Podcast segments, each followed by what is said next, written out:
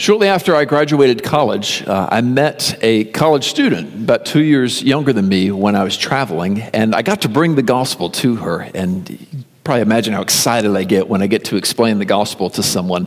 Uh, this young woman uh, had a, a, kind of a tragic and, and, and, interesting story. She was a good storyteller, good to listen to. Uh, the way she described things was so heartbreaking, though. She was uh, she just described herself as a very insecure person, and the way that she handled her insecurity was through promiscuity with with men, uh, often bouncing around between many different men.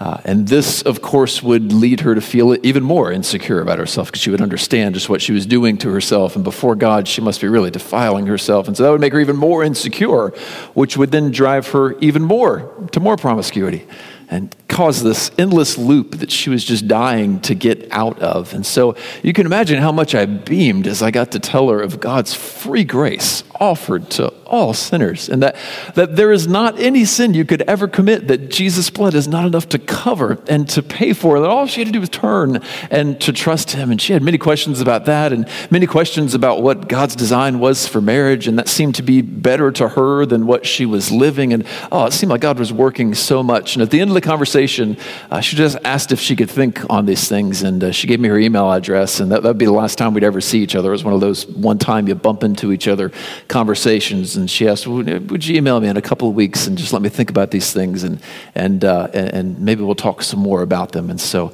I left it there.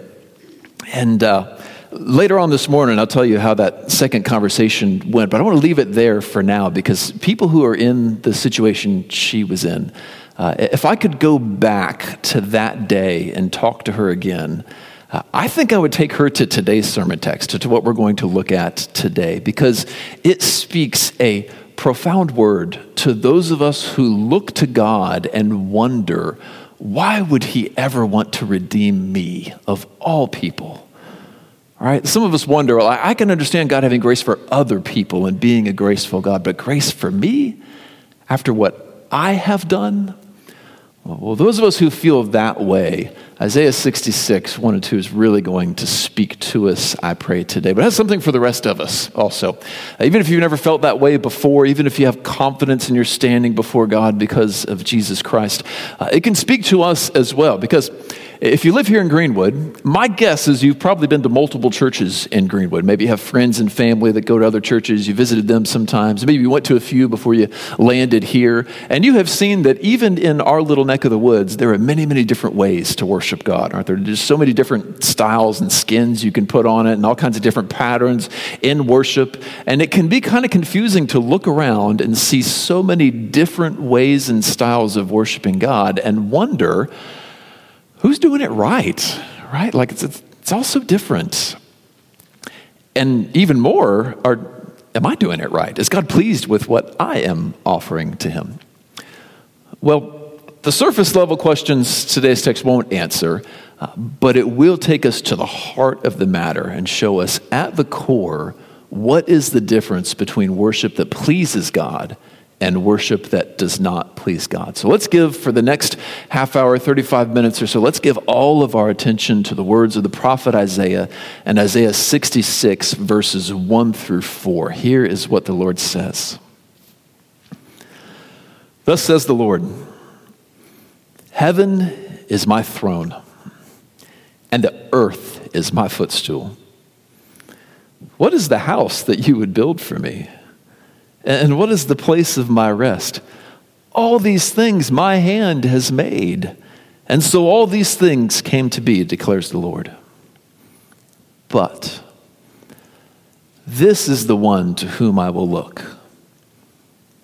He who is humble and contrite in spirit and trembles at my word. He who slaughters an ox is like one who kills a man. He who sacrifices a lamb is like one who breaks a dog's neck. He who presents a grain offering like one who offers pig's blood.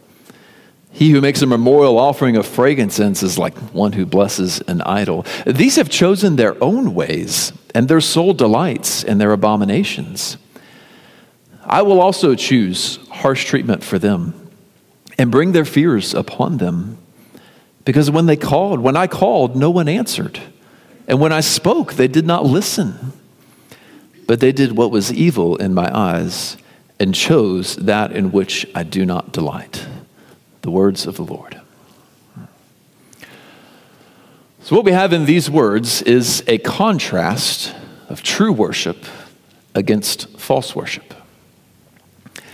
And through it, I believe the Lord wants to call us away from any remaining hypocrisy that might be in our hearts and call us to a true fear of God. I have prayed and I continue to pray even now that He will use this text to free us from any empty worship that we may be offering to God and to give us trembling hearts before Him.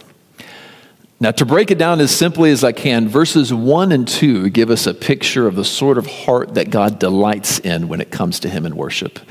And verses 3 and 4 give us the contrasting picture of the sort of heart that God does not delight in when we come to Him in worship. And so, if we're wondering, okay, is God pleased with what I'm offering Him?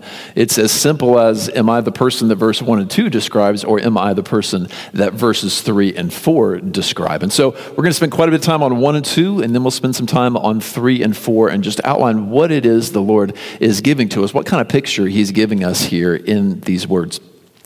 Verses 1 and 2 tell us of the special delight that God has in those who respond rightly to his word. Uh, it begins talking about his throne and footstool, comparing it to the temple. He says, Heaven is my throne and the earth is my footstool. Which is a grand picture, isn't it? God sitting on the throne of heaven and his feet resting on the earth as his footstool. Now, that's a grand and awesome picture to us. It would have been kind of a shocking picture to anybody in Isaiah's day who read it because they were used to their Bibles saying that something else is God's footstool, not the earth, but the temple. The Psalms, we actually even read rather recently uh, Come, let us gather in the house of God, right? The temple, let us worship at his footstool, right? The temple is often called the footstool of God in the Bible. And even Jesus would call the temple the footstool later. He would say, Don't swear by the temple because it is the footstool of God. So, so the main picture here is actually the temple is the footstool of God, but here, God complements that by saying, well, actually, actually, the whole earth is my footstool. And, and what is this temple that you would build for me, right? Really, of all the things in the universe, the temple, right? What is the house you would build for me? What is the place of my rest? Of all these things that my hand has made, the temple you have built for me is not the most impressive of all these things. You can, you can almost picture him holding the universe in his hand and having to zoom in countless times like you do on your phone or on your tablet just to get into the temple, right? He's got the whole universe and he's got to zoom into one quadrant here where the Milky Way is and zoom in some more to get to the Milky Way and then zoom in a whole bunch more to get to the solar system where we are. And then, you know, to our eyes, we wouldn't even be able to see Earth at that scale, but he can. So he zooms in on the little speck of dust that's Earth and then zooms in some more on the Middle East and some more on Israel. And then, oh, there it is. There is the temple that they have built for me. This is not the most impressive thing in all creation to God. Now, the point is not that they shouldn't have built the temple. In fact, he told them to build the temple. He told them when and he told them how. And the point is not that he doesn't rest his presence in the temple for them. He did then, and he promised to, and he kept that promise. His point is, he says, guys, I own it all, and I'm not confined to four walls. In fact, of all of the things I have made, the temple really is not the most impressive. There is somewhere in the universe, probably a star going into supernova right now that we know nothing about. He has been gazing at the Horsehead Nebula since long before the Hubble telescope saw into its wonders. How insignificant could that building of gold and stone and wood and silver be to him. No, it is not the most impressive thing that anyone has ever made for him uh, that he has ever made. So his eye of delight does not particularly rest on the temple as if he is impressed there. And that is all set up for what comes next. Right? He says, okay, of all the things in the universe, the temple's not the most impressive one for me. Well, there is something that is very dear to him, very delightful to him of all the things in the universe. And that's what he gives us in the rest of verse 2. But this, not the temple. This is the one to whom I will look. To he who is humble and contrite in spirit and who trembles at my word. You want to know what delights God? It's not a building with a lot of gold. No, it's a heart that responds when he speaks. That's precious to God. These words, humble and contrite, one who is humble and contrite in spirit, this describes someone who would come to God expecting to receive the lowest place from him. Uh, totally aware, painfully aware that they could do nothing that would impress God, that they would offer him no gift that would win him over, for they have nothing to offer totally aware of how their conduct compared to his holiness will never be enough to measure up to his standard. Like a child, you know, sometimes a child will, will sin against their mother or father, and some children will lash out in anger and find anybody else to blame and handle it any other way, and some children will just hang their head and say, Oh, mom, I'm sorry. This is the humble and contrite heart that says, I know, I ruined it. I am no good before you. Woe is me, I'm ruined. That heart, he says, is tender and precious to him above all the things in the universe. This heart is not like a mighty cedar tree before God. This heart is like a little twig before God. And when the Lord speaks to this little twig of his holiness, when the Lord speaks of his standard for mankind to this little twig, the Lord speaks of his mighty acts of judgment in the scriptures, it is like a hurricane force wind blowing upon this little twig. And that twig, you better believe, is going to tremble before the mighty words of God. But God says, I don't discount that little twig. In fact, that is what is delightful to me in all of the universe. That is so important because some of you, I imagine, are a lot like the young woman I talked to that day who can see just how wrong everything you have done is and would look up to God and wonder, okay, I can understand grace for these other people, but, but how could God ever have grace for me? Right? Yes, them why me? No, not, not after what I've done. He, he must not know what I have done if you think he is willing to have grace for me. There are some of you who must feel that way this very morning. And I want you to know that if that is you, God's eye of delight and love rests especially upon you this morning. You, you think that God loves you less than other people. God does not love you less than other people if these words are true, God loves you more than other people. This is the one to whom I will look. To he who is humble and contrite in spirit and who trembles at my word. Oh, may that be said of every last one of us. So, this is a a zoomed in teaching to God's delight in the heart that trembles before Him. If we were to zoom out and look at the whole picture of Scripture, what we'd see is that this is part of a, a very big pattern of what tends to happen. And, and the pattern is very simply this when God speaks, things tend to shake, things tremble when God speaks at them.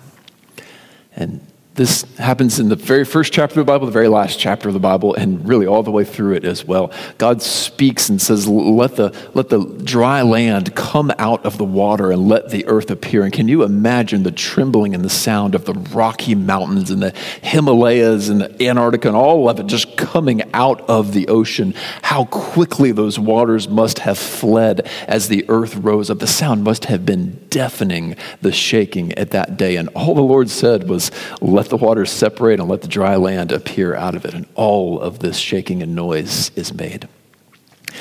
Later on, the Lord would speak his law to Moses on Mount Sinai.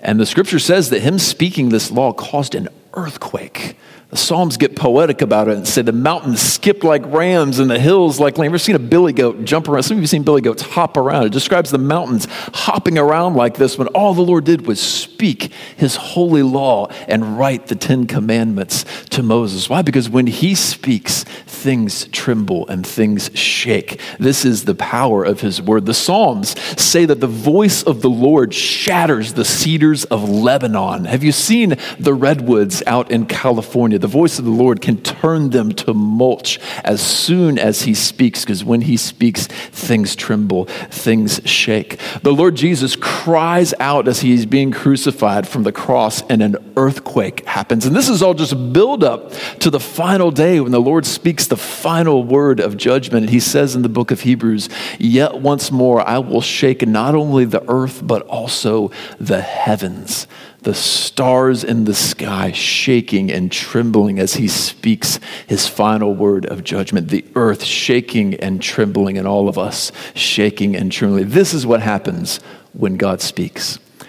Whether he's speaking of his glory, or of his holy law, or of his mercy, or of his judgment, whether he is speaking to the earth itself or to human hearts, the response must always be the same. We tremble and we shake at the sight of his glory and the sound of his word. Sometimes what he does is speak these words just directly to a human heart. And instead of the earth shaking, it's the heart that trembles and shakes and says, God has spoken to me. This is a heart that is ready to cry out for salvation to Jesus Christ. We get a lot of real life examples of that in the scripture God speaking to people and, and them trembling.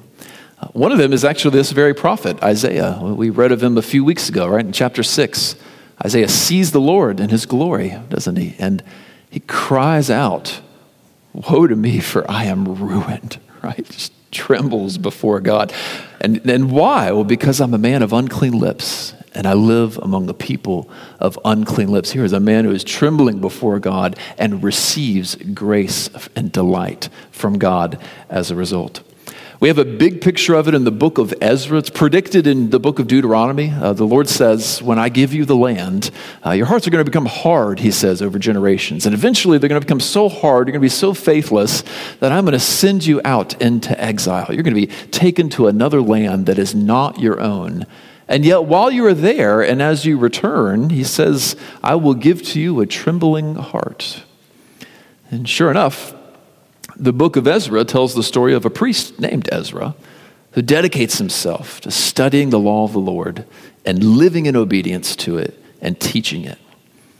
And as he begins to teach it, those who respond are described in three different places in Ezra as those who tremble before the word of God. He simply reads the law, and the people begin to gather around and hear of their unfaithfulness before God, and they tremble. And Ezra begins to weep and fast in front of them. He prays, God, I am so ashamed and they tremble. They call a meeting of all of Israel to come together, and the law is read, and they tremble at the voice of God. And they look to Ezra and say, Okay, what do we do? Whatever we got to do to make it right. We cry out for salvation. What do we do? See it in the New Testament too. Paul and his companion are in jail in Philippi. There's a great earthquake, and they're freed the jailer sees this glory, sees God's power, and he trembles and falls down before him. He says, What must I do to be saved? Here's a man who trembles as God's glory is revealed to him. And he says, Guys, whatever it is, whatever the path of salvation is, I cry out for it. How can I be saved? Jesus says, Blessed are the poor in spirit, for theirs is the kingdom of heaven. Why? Because the one who is humble and contrite in spirit, who trembles at his word, that is the one to whom the Lord looks. Jesus tells the story of the Pharisee and the tax collector. The Pharisee, very righteous looking, he comes into the temple and says, God, I thank you. I'm not like these other people, and look how wonderfully I worship. And he walks away, and the tax collector just looks to God and beats his chest and says, Have mercy on me, God. I'm a sinner. And it's the humble and contrite tax collector who walks away justified and not the self righteous Pharisee. Why? Because of these words here this is the one to whom I look, the one who is humble and contrite and who trembles at my word. The reason that these hearts are so precious to God, these, these tremble and fearful hearts, are so precious to Him, is because that is a heart that is ready to cry out to Jesus for salvation. This is a heart that knows it needs to be saved and thus is willing to look to Him to receive it. Uh, I'll give you an illustration of this. Uh, I wonder if you have ever taken your car and just, you know, pulled it out of the garage into the driveway, you know, a little eight foot journey, or if you've moved it from one parking spot to another, or backed out of the spot you weren't quite right in and aligned right and gotten back in. And I wonder if you didn't put on your seatbelt when you did that. Now, your mom taught you to put on your seatbelt, right? But you might not have right then. And why not? Well, because you didn't really sense any threat of danger, right? If you, if you don't feel like you're in any danger, you're not going to do anything to keep yourself safe from this danger. Many of us go through life and we hear of God's holiness and our sin and his judgment, and we don't never sensed any danger. And if, if you don't tremble like this, if you don't sense that his judgment is real, well, you're not going to be interested in being saved from it. The same way the person who doesn't think that the journey they're about to take in the car is very dangerous isn't really interested in putting their seatbelt on. Not interested in looking to God and receiving salvation from something that you don't really think is a threat and you aren't really concerned about. But the heart that hears his word and trembles, the heart that hears his word and knows its stance before God, there's a heart that knows it needs to be saved. There's a heart that when it hears of the grace of God says, Oh, at last, it just clasps onto it. And this is why a heart like this is so delightful to God, because He loves to give out the gospel. He loves to give forgiveness. And here is a heart that is ready to receive it.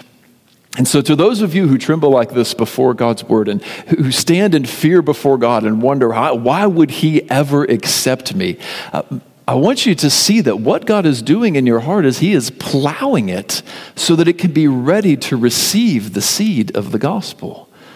I have thrown down grass seed on my lawn that is mostly made of clay soil. It is very hard. And two years in a row I've done it and the seed never took, right? Because it's hard clay soil. The sun's baked the clay. But soil that is soft, soil that has been plowed by a rake or by a plow, is ready to receive seed. And if the Lord has made your heart like this this morning, He's made you ready to receive the gospel. He's made you, made you ready to cry out for salvation. And so, of all the things in the world, what I want you to know is that the death of Jesus Christ is more than enough to cover for every one of your last sins.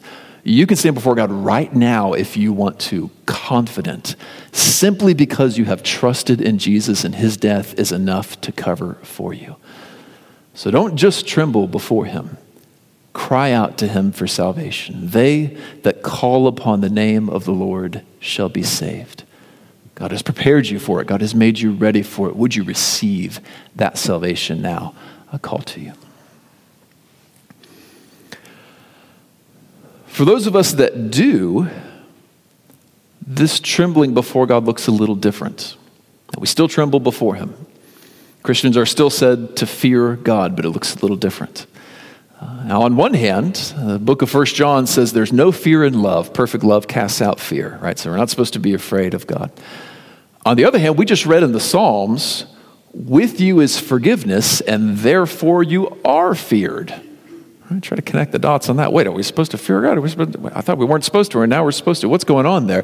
What's going on is the word fear, like the word tremble, can have either a positive or a negative meaning. You've probably trembled in terror of something before when you were scared. And you've probably also trembled in happiness over something that was incredible before, also. Well, the word tremble can be used both ways, like that.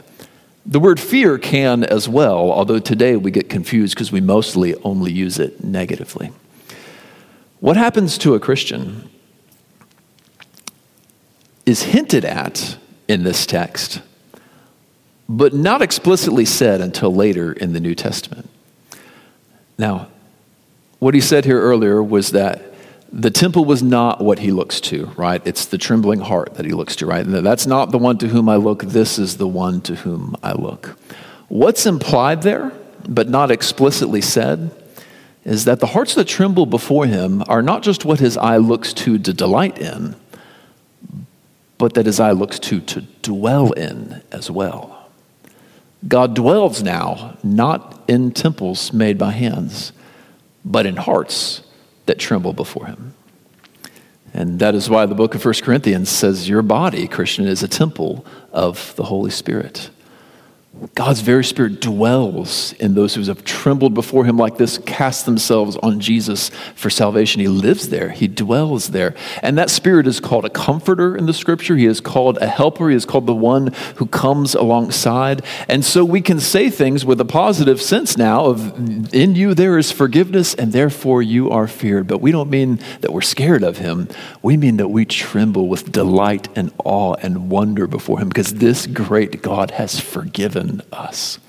We can say things like what Philippians says that we, we work out our salvation with fear and trembling, not negative, but positive, because it is God who works in us. He is working, and so we tremble in awe and wonder, and we bear the fruit of good deeds, working out that salvation in fear and trembling. Why? Because He lives within us. There is no fear in love. Perfect love casts out fear. This is what a Christian trembling before God looks like.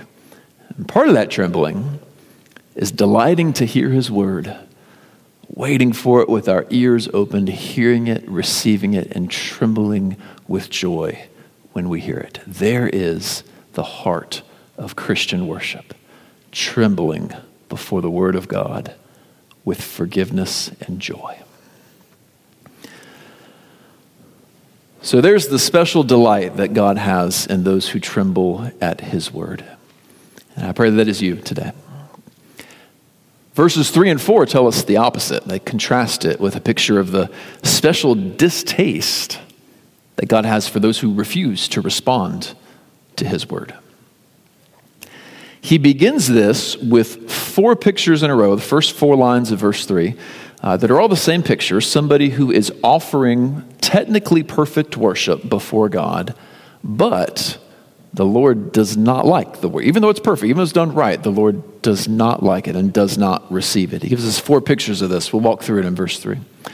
He says, He who slaughters an ox first, that's a, a really good gift in the Levitical law. It's a big, mm, God should be pleased with that, right? He who slaughters an ox is like one who kills a man. That's breaking one of the Ten Commandments.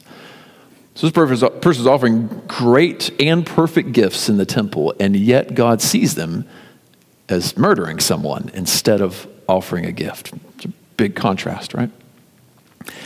Next is the same idea. He who sacrifices a lamb, that is a prescribed and well received offering in the book of Leviticus, is like one who breaks a dog's neck.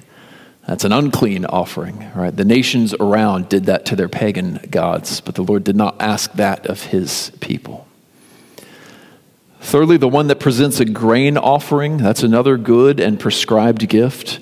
And yet the Lord receives it like one who offers pig's blood. Pigs were an unclean animal. The Lord wanted nothing to do with that in the temple, an abomination to bring pig's blood to him. Some were bringing rightful gifts, and God was receiving it like pig's blood. And then lastly, the same idea one who brings a memorial offering of frankincense is like one who blesses an idol. So he's saying uh, of these people that he is talking about, there's no fault in the gifts that they are bringing. And yet, God looks upon it the same way he looks upon idolatry, murder, and abominable offerings. And you're thinking, why? Why is it that they did what he said to do, right? They offered the gifts the way he said to offer the gifts. Well, the next two lines tell us why. They have chosen their own ways, and their soul delights in their abominations. So, these are people who are bringing proper gifts before God, right to the letter of the law, but when they walk away, They're doing whatever they want to do and offending God with their conduct. These are people who are hearing God's word in the temple, ignoring it, and refusing to live in it when they go away. This is like if a, if a teenage daughter were about to go out with her friends and she's saying goodbye to her father on the way out. And he, he reviews the plan before they go. And he says, Okay, so you're only going to go to this place that we talked about, right? And she says, Yes, Dad. And he says, And you're going to stay with this adult and this group of friends the whole time. And the adult will keep an eye on you guys, keep you safe. Yes, Dad. Uh, and you'll be home by 10 o'clock. Yes, Dad, I'll be home by 10 o'clock. And then she leans in and she kisses him on the cheek and she says, Bye, Dad, I love you. And then she walks out the door. But then, instead of going to the place where she said she would go, she goes somewhere else. And instead of staying with a friend group and with the adult, she runs off with her boyfriend. And instead of coming home at 10, she stays the night with her boyfriend. Now, when the father sees her again, he might say, That kiss you gave me on the way out the door did not mean very much to you, did it? No, it wasn't genuine. She had no intention of doing what he was asking her to do. And so that kiss had none of the warmth that a daughter's kiss should have to a father. Israel was treating temple worship like that. They were coming in, offering the gifts just like they were supposed to. I love you, God. Here you go. Here's a kiss on the cheek, leaving and doing whatever abominations they wanted to do. And the Lord said, That gift didn't mean very much to you, did it?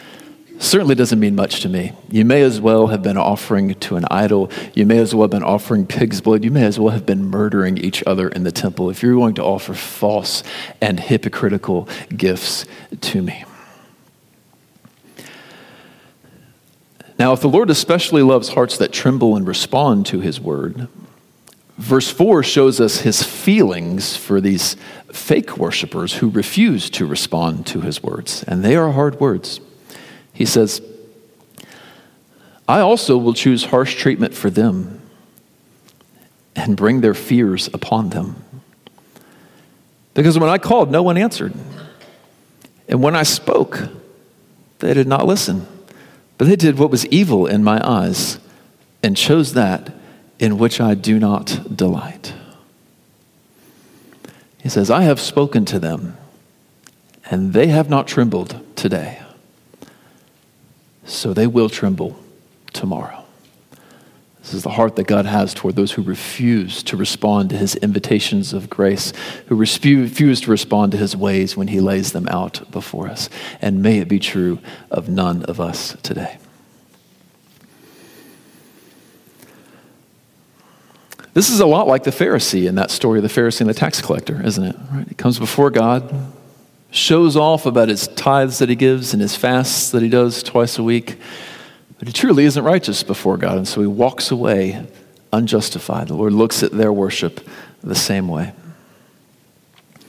And today, there are many people who live this way too. This is, this is a timeless problem. Those of us who would come before God and place our confidence in how right our worship is, right? We're the ones who do it right. And so God must have favor upon us rather than all these other people who do it differently from us. But once out of the building, live life not according to God's way, who hear God speak his words from pulpits every Sunday and don't live within the word that they have heard spoken to him, though they are confident in how well they worship him. In different types of churches, this can look differently. And in a very modern church, it might look like someone who would see a, a, traditional church like ours and would be really quick to point out how lifeless we are in our worship, and we don't worship our hands, and we don't raise our hands, we don't clap our hands, and we don't do all these exuberant things that other churches do. They would look at us like this, but would walk out of their own churches not living under the preaching that they are hearing. And in traditional churches, it is just the opposite. This would be someone who has a very good eye for how wrong everybody else is worshiping and all the problems in modern worship and the triteness that is there and the concert like atmosphere. And somebody who could just write a really good blog post condemning all of that, but does not take seriously the ongoing sin in their own life when God confronts it in His holy word. These are those who have confidence in how they worship Him, but take with little seriousness the sin in their own lives and the calls God gives them to change. And here's the scary thing about it. If someone were like this, right, very particular about worshiping God just right, but not living in his word outside of the church, where would they be at 11:30 on Sunday morning? Right here, right? And here's what's even more scary would the person in the pulpit, without access to everybody's private lives and not following everybody around and not know what you're doing when we're not together, would the guy in the pulpit know who is who and who is actually following the Lord's word throughout the week and who is not? No, no, the man in the pulpit wouldn't know the difference. And so, so when we have a gathering like this, and we hear a word like this, we have to assume there must be some of us here who meet this very description. And the most frightening thing to me is that I would not know the difference. You could pull the wool over my eyes just as much as you could pull the wool over your own. If that is you, if you have heard God's word spoken and refuses to tremble before it, let these words be what makes you tremble today. He says, Because when I called, no one answered, and when I spoke, I did not listen, but they chose to do what is evil in my eyes and chose that which I did not delight. He says, I will also choose harsh treatment for them and bring their fears upon them. If you would worship before God, but refuse to hear his word and respond to it, friend, this may offend you, but you may as well be at a mosque this morning if you would worship God and not respond to the word that He gives you. You may as, be, may as well be singing the most vile and offensive song that you know to Him this morning if you would hear His word and not respond to it. He says, When I called, they did not answer. And when I spoke, they did not listen. And yet, God gives you these words now so that your heart might tremble even this day. So that you might say, I have lived my whole life not responding to God's word, but no more. I cry out to God for salvation and cry out that He would change me. It is not too late, no matter how old or young you are, to do that very thing right now, to tremble, to look to Him, and to cry out to salvation. So I call you, if I'm talking to you, do that even right now as we talk.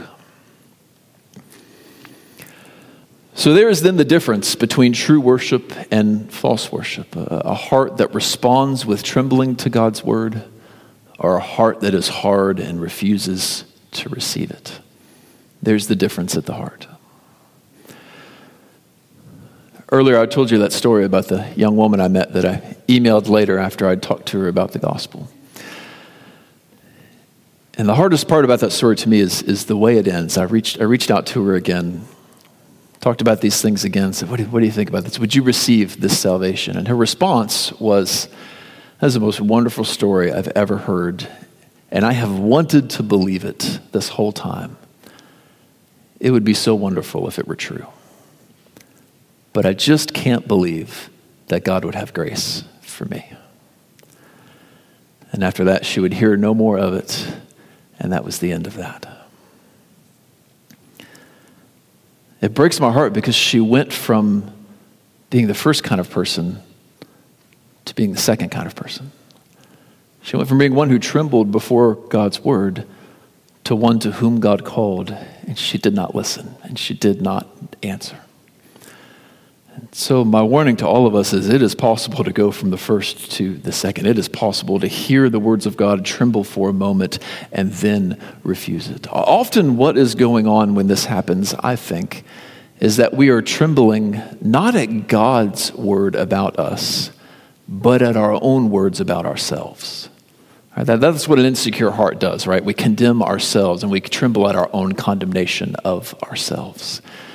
And since what we are trembling before is not God's word about us, but what we think of ourselves, our own feelings and negative thoughts about ourselves, well, then when God offers another word, well, we won't listen to it either because we didn't listen to the first. We were listening to ourselves the whole time. And if you are in that trap, uh, my warning to you is don't slip into becoming the second kind of person who will not hear God's words when they're given to you, but instead, go back and ask, what am I trembling before?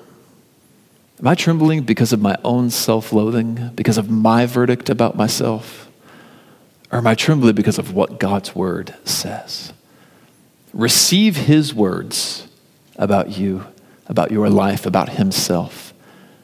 And then you will be ready to receive his word of grace that is offered to you. And that is my prayer for all of us in this room that we would receive that word of grace and tremble with joy before him. May there be not one soul in this room who walks out today with our confidence in how right we are doing it. But may we all place our confidence in Jesus Christ, his blood shed for us, and may we tremble with joy at his word. Let's pray.